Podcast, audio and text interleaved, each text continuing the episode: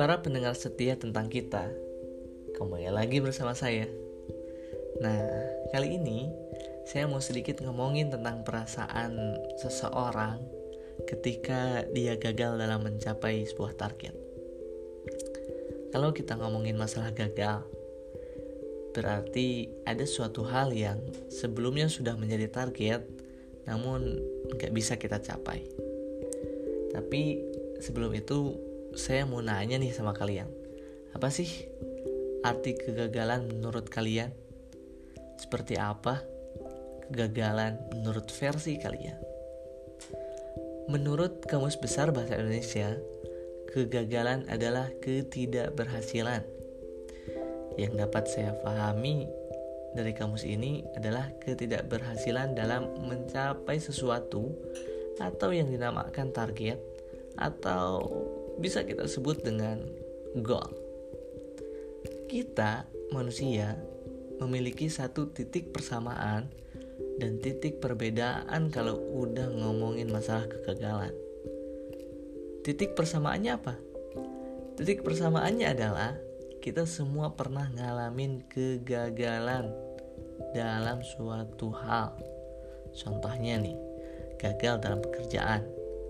Kayak kamu udah capek-capek buat ngejar deadline dan nyatanya atasan kamu nolak hasil kamu dengan gitu aja.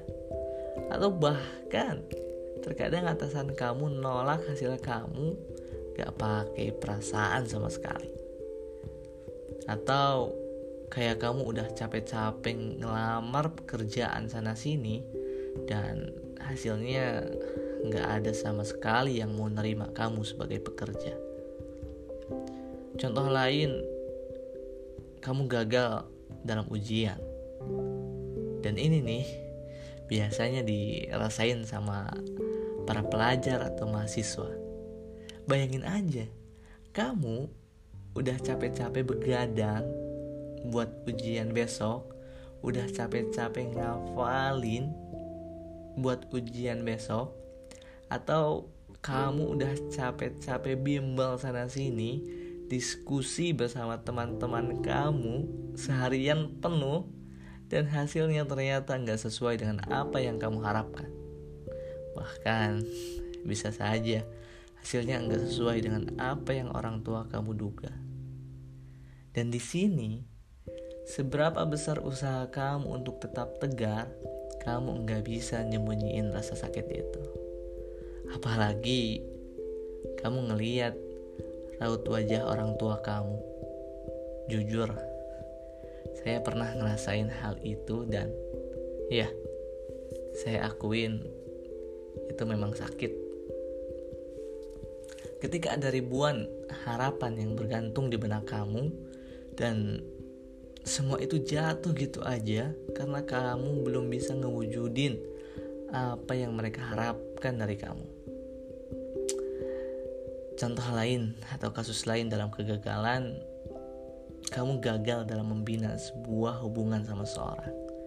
Entah itu hubungannya berupa LDR atau hubungan lainnya yang tadinya kamu pikir hubungan ini bakal terus berlanjut sampai maut memisahkan.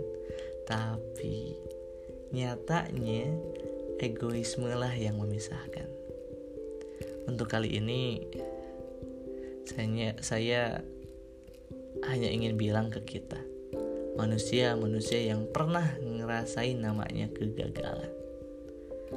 Kalian itu berharga buat diri kalian sendiri. Kalau kalian terjatuh, saya minta jangan pernah untuk rapuh.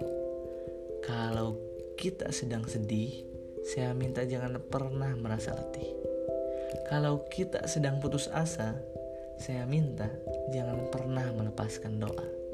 Kalau kita sedang ngerasain sendirian, saya minta jangan pernah lupa akan Tuhan. Dan kalau kita sedang merasakan kegagalan, saya minta jangan pernah mematahkan harapan.